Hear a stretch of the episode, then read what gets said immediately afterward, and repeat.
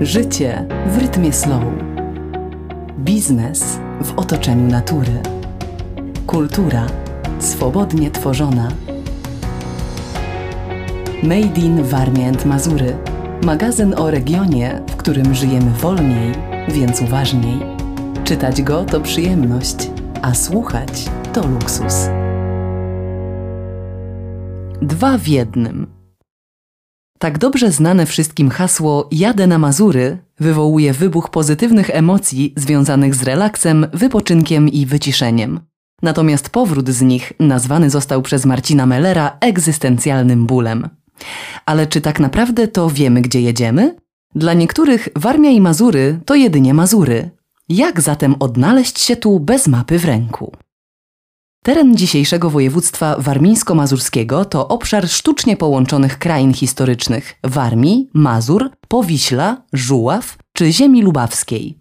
Dawniej obszar ten stanowił południową część Prus Wschodnich.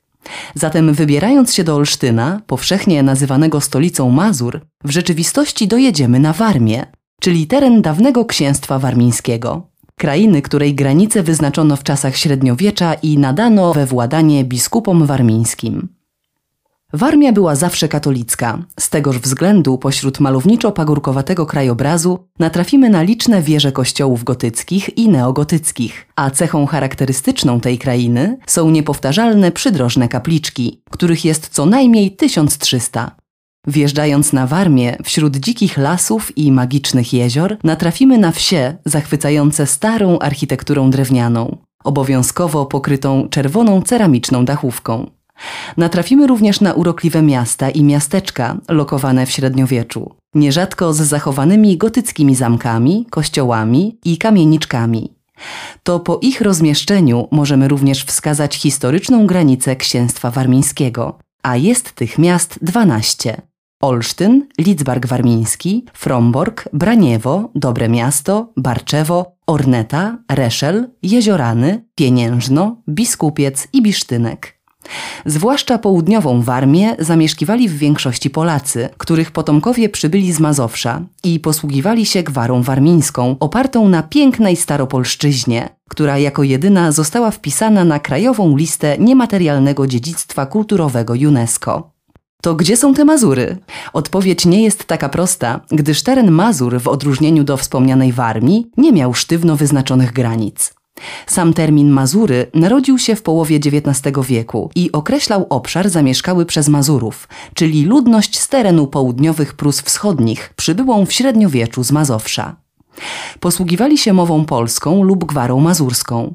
Odrębność w stosunku do Warmiaków narodziła się wraz z reformacją w XVI wieku, gdyż Mazurzy stali się protestantami, a dokładniej luteranami.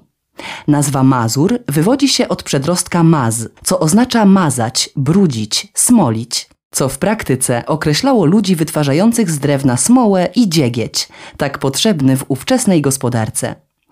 Teren Mazurów najłatwiej jest wyznaczyć po umiejscowieniu dzisiejszych miast. Mrągowo, Kętrzyn, Giżycko, Węgorzewo, Ruciane Nida, Pisz, Ełk, no i oczywiście Nidzica. Warmia i Mazury wrzucone do jednego worka to w rzeczywistości zupełnie odmienne krainy. Niby podobne, a jednak bardzo różne. Na Warmii znajdziecie spokój, sielskość i ciszę. Tu czas płynie bardzo powoli, zmuszając nas do zwolnienia tempa i cieszenia się tu i teraz. Mazury to przede wszystkim raj dla amatorów żeglarstwa i sportów wodnych. W portowych miasteczkach znajdziecie tyle atrakcji, że nie dadzą wam się nudzić. Niezależnie na którą wersję odpoczynku się zdecydujecie, Warmia i Mazury przywitają Was z sercem na dłoni. Odnajdziecie tu dumnych, ale otwartych i gościnnych mieszkańców, którzy chętnie opowiedzą Wam wiele ciekawostek o swojej krainie. Jadąc więc nad jeziora, sprawdźcie uważnie, dokąd się wybieracie, by nie nazwać Olsztyniaka Mazurem.